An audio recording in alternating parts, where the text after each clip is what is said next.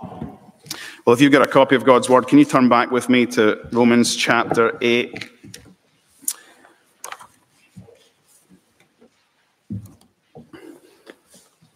So we are studying this, the greatest chapter, which is considered by many the greatest chapter of the greatest letter in the New Testament, Romans chapter 8. We're picking up where we left off two weeks ago. We, have looked so far at verses 1 through 4.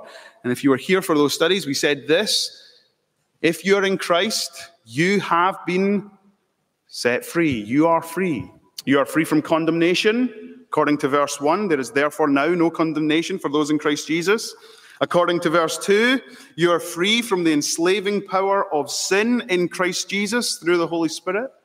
And according to verse 4, you are free to live righteously in accordance with the Holy Spirit. This chapter is all about life in the Holy Spirit and in Christ Jesus. So, the reason we won't face condemnation for our sins is because verse 3 says, God condemned sin in Christ for us. The reason that we've been set free from the law of sin and death is because we've been set free by the Spirit of life in Christ Jesus. And the reason we can now live righteously, the reason that the righteous requirements of the law are fulfilled in us, is because verse 4 says, because we walk according to the Holy Spirit. Now, you might not get the, how astounding and how amazing this is, but all the way through Romans, Paul has been saying, our great problem is none of us have kept God's law. In fact, because we've broken God's law, all humanity stand condemned before God. But the wonder of the transformation that salvation brings is when you are in Christ, you are empowered and enabled to keep the law. That meant just condemnation. Because of what God has done in Christ Jesus and by His Holy Spirit, the benefits of salvation are applied to you so that you'll never face condemnation for those times where you have broken the law. It's incredible news. Now, this is part two of the sermon, Life in the Holy Spirit. And one of the realities that I've mentioned this before of pastoral ministry, I've been a, a preacher of God's word, is I know I've got two jobs. It's a bit of a paradox. Here's my job I'm called to convince those of you who are in Christ that you truly are in Christ because most of you who are in Christ struggle sometimes to believe that. And the reason you struggle to believe that is what Paul said in Romans chapter 7. You battle with sin. And, you, and, and, and because you battle with sin, you, you feel that your life contradicts the new life you're supposed to be living. And so, my calling is to convince you who are in Christ, you're truly in Christ. And the other part of my calling is to convince those of you who are not in Christ that you are not in Christ. So many people can be lured in a false sense of assurance that you will be safe on that last day when you won't, if you're not in Christ Jesus.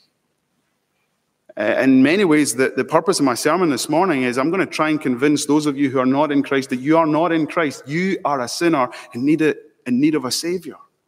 And, and those of you who are in Christ this morning, God's word's going to convince you that you are in Christ, you are in the Spirit, and you should take great comfort and assurance from that. You are a new person. The old is gone, the new has come. Behold, you are a new creation in Christ Jesus.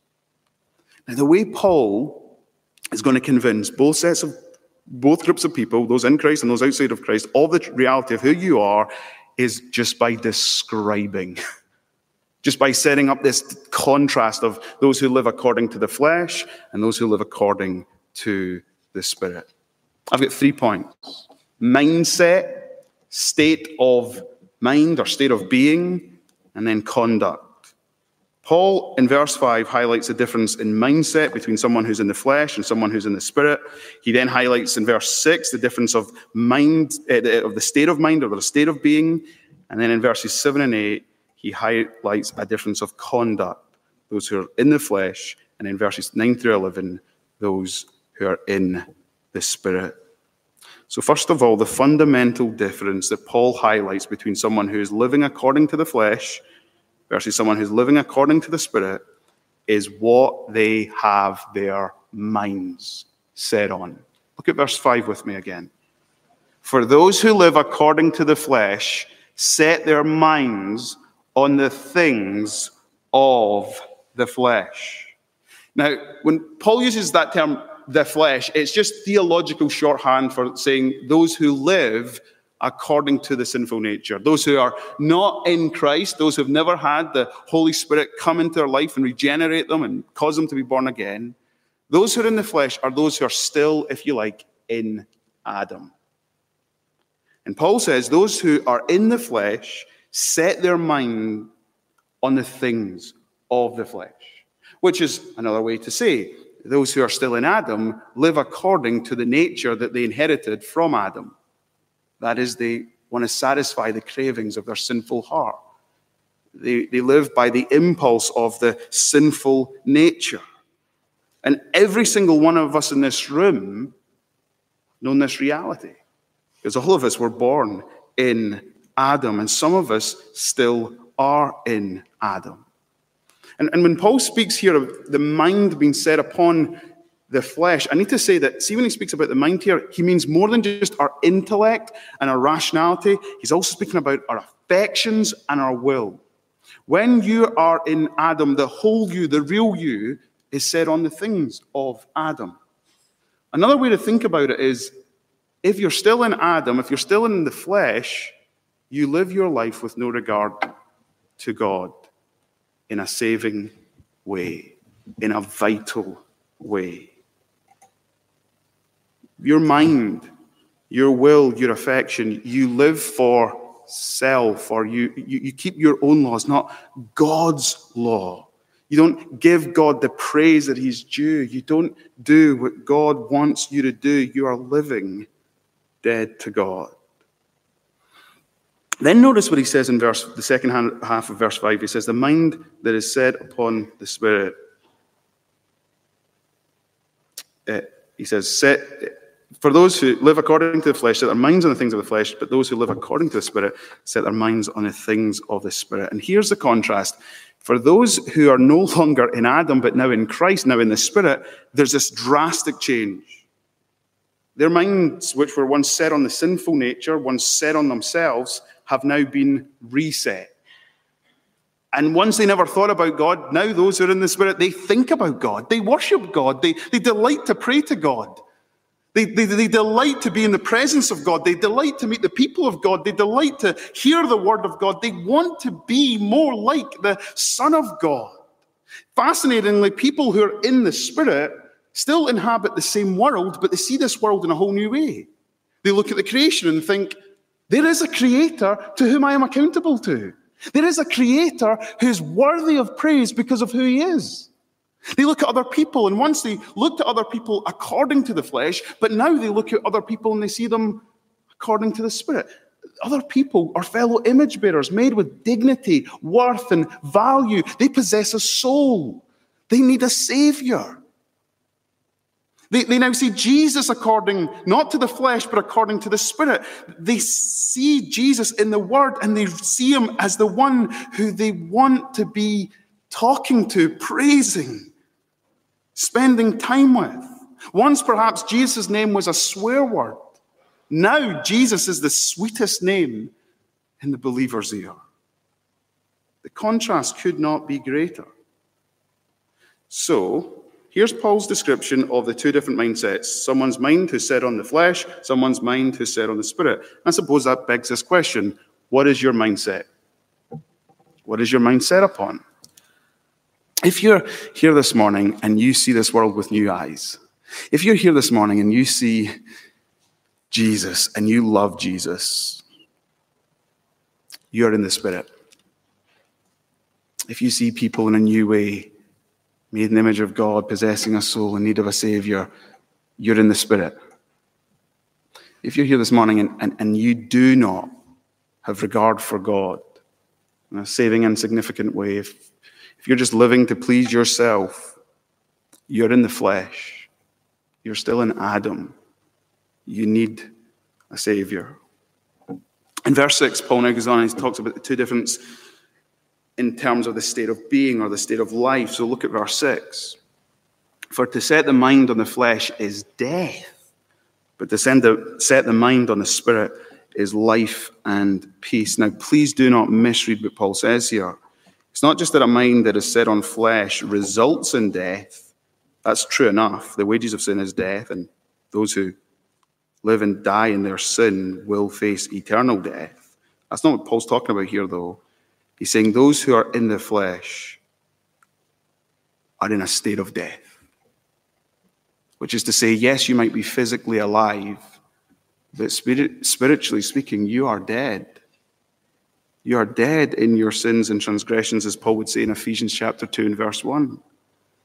Now, to be spiritually speaking dead, it means that you're as responsive to God as a corpse is. You've got eyes, but you cannot see God. You've got ears, but you don't hear God. You don't have a spiritual pulse that is in step with the Spirit for Christ.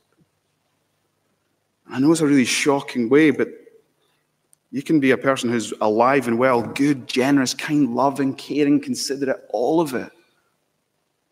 Paul says if you're in the flesh, your state is death, spiritual death. Whereas for the person who is in Christ, who is in the Spirit, he says their state of mind is so different. It's one of life and peace, meaning there is a spiritual pulse, meaning they, they see and they see God and, and, and, and it's responsive in them. It calls forth for praise in them. They want to pray to God and live in communion with God. They hear God. If you're someone who comes to church, God's word is open, God's word's been preached, and you can hear God speaking to you, whether He's comforting you, convicting you, challenging you, rebuking you, it's because you're alive. It's because God's enabled you by His Spirit to have a spiritual pulse that is in step with His Spirit. You have life and life in its abundance. And added to that, He says, You have peace. You have peace with God and peace with one another. There's a, an illustration that I just love from, from history. Martyn Lloyd-Jones shared it in his Roman series. You know, I love history, so this is why I love this illustration. Um, you know the name William Wilberforce? He was a member of the church around the corner, St. Mary Woolnorth. John Newton was his minister. He was famous because he uh, led the campaign in the, the abolition of the slave trade. One of his best friends was a man by the name of William Pitt the Younger. You know who William Pitt the Younger was? Second longest reigning Prime Minister of Great Britain. He reigned as Prime Minister at the end of the 18th century, beginning of the 19th century. He was a great Prime Minister. He was a brilliant man in so many different ways, and he was a best friend of William Wilberforce. William Wilberforce was a true born again Christian. William Pitt the Younger was a Christian in name, but not, he didn't have a saving relationship with the Lord Jesus Christ. And this used to vex Wilberforce, and he often pled with William Pitt, please, would you come to church with me? Now, even though he was a member of St. Mary Woolnorth, the, the, the best preacher of that day was a guy by the name of Richard Cecil, a dear friend of John Newton. They met in the pub right across the road and they discussed theology often. Richard Cecil was, if you like, the, the Tim Keller of the, the 19th century. Very, very gifted communicator. Very gifted in the way that he could apply the truth of God's word to your heart and soul. And William Wilberforce was so desperate that he could take William Pitt to hear Richard Cecil preach. And for ages, Pitt said, No, I'm not doing it, I'm not doing it. And then finally said, Okay, I'll come. And Wilberforce was delighted. And they got to the service, and it was just an incredible service for Wilberforce. Like, Cecil was at his best. He was opening up the word. Wilberforce felt that he was lifted himself to the heavens. Like the word was the perfect word ever for William Pitt to hear, who was the then prime minister at that very time. And the whole service, Wilberforce wondering, I wonder what is going on in his mind. He's going to become a Christian today. He didn't have to wait long because as soon as the service finished, William Pitt turned round to Wilberforce and he said, You know, Wilberforce, I've not the slightest idea what that man's been talking about. And of course, he hadn't. As a man, as a man can be tone deaf to music, so you can be tone deaf to God, spiritually speaking. Pitt said he was bored. He couldn't follow it. He couldn't understand it. He didn't know what it was about. Now, this is William Pitt. He was a man of brilliance, intellectual stature, great culture. None of that helped because he was in the flesh. He was in Adam. He was spiritually speaking dead to God. And that's where Paul comes to the third point. The mind that is set on the flesh well, its way of conduct it's hostile to God. It does not submit to God. They won't submit to God's law. Indeed, they cannot submit to God's law. Verse 8 those who are in the flesh cannot please God. Now, again, Paul, Paul's just being very matter of fact here. He's telling it, he's telling it as it is if you are in Adam, if you're still in the flesh, if you're living according to the sinful nature, you might not think of yourself as living hostile to God from your perspective, but from God's perspective, you are hostile to Him. He's the creator who made you. He's the sustainer of this universe. He's the one who sent his son, the savior of this universe, and you've rejected his son. You've ignored him. You're, you're, living indifferent to him. You're not living according to his commandments. You might say, well, hold on a minute. I'm a good person. I love my neighbor. Didn't Jesus say that the great commandment is love your neighbor as yourself? You might be doing the right thing in the very wrong way because Jesus said the great commandment is this love the Lord your God with all your heart, mind, soul, and strength, and love your neighbor as yourself. If you don't love the Lord, with all your heart, mind, soul, and strength, you can love your neighbor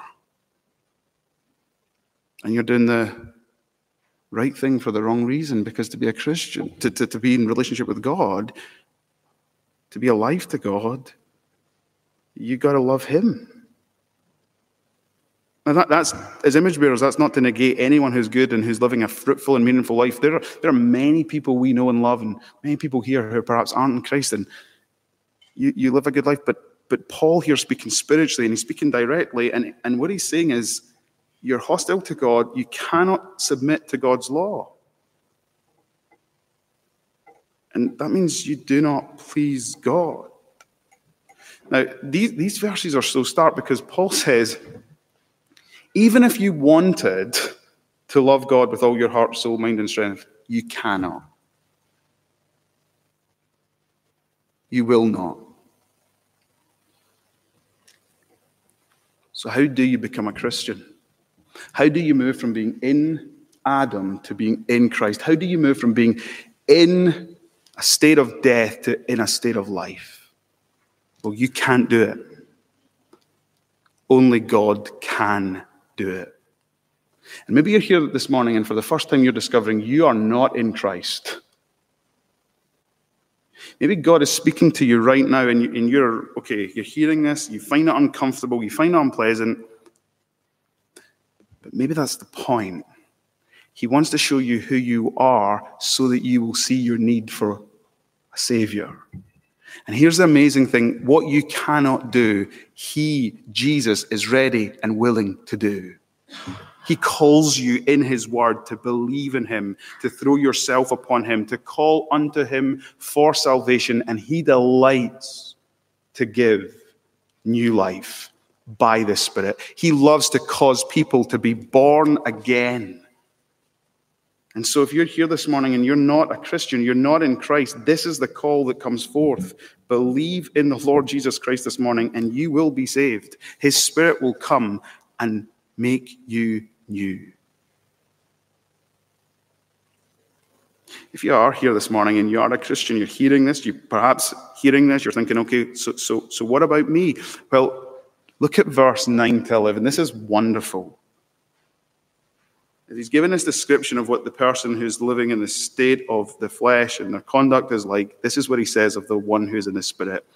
And, and Paul changes from talking in the second person plural to now speaking in the first person.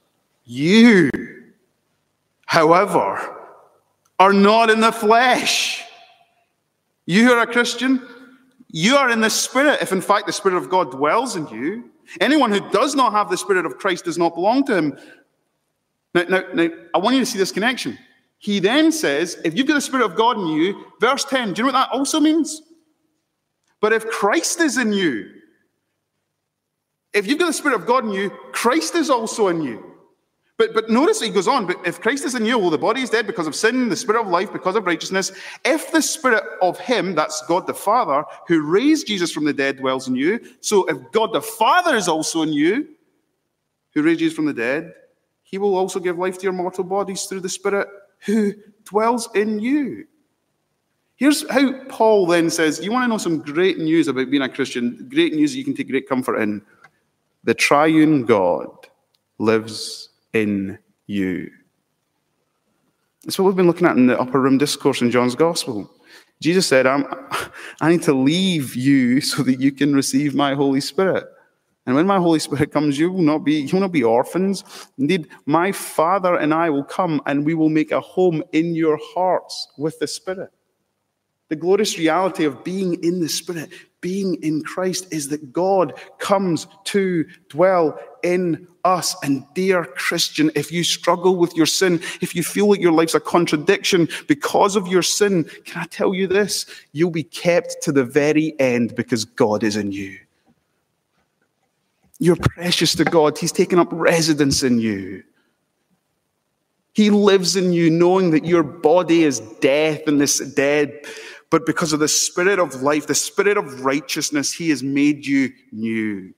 And this same spirit that lifted, raised Jesus from the dead, is the same spirit who daily gives you life. If you're here this morning and you're a Christian, you are living alive in the Spirit. And those of you who are in Christ, you need to know this. You need to believe this. God is in you. This should comfort you. This should cause you to want to just praise Him and worship Him and adore Him. He loves you so much, He lives in you because He's for you. And there's nothing that can separate you from Him. You're in Him, He's in you. Unbreakable, inseparable. No condemnation, no separation. God is in you. You now live new life in this Spirit.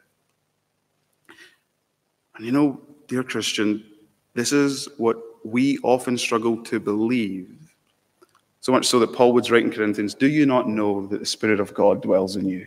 Do you not know that your bodies become a temple of the Spirit of God? Because, brother, sister, you need to know God's delighted to make his dwelling place with you. And so you can know today and forevermore you are safe and secure. And he will take you all the way to the end. Glory, glory. Hallelujah. What a God we have. Let's pray.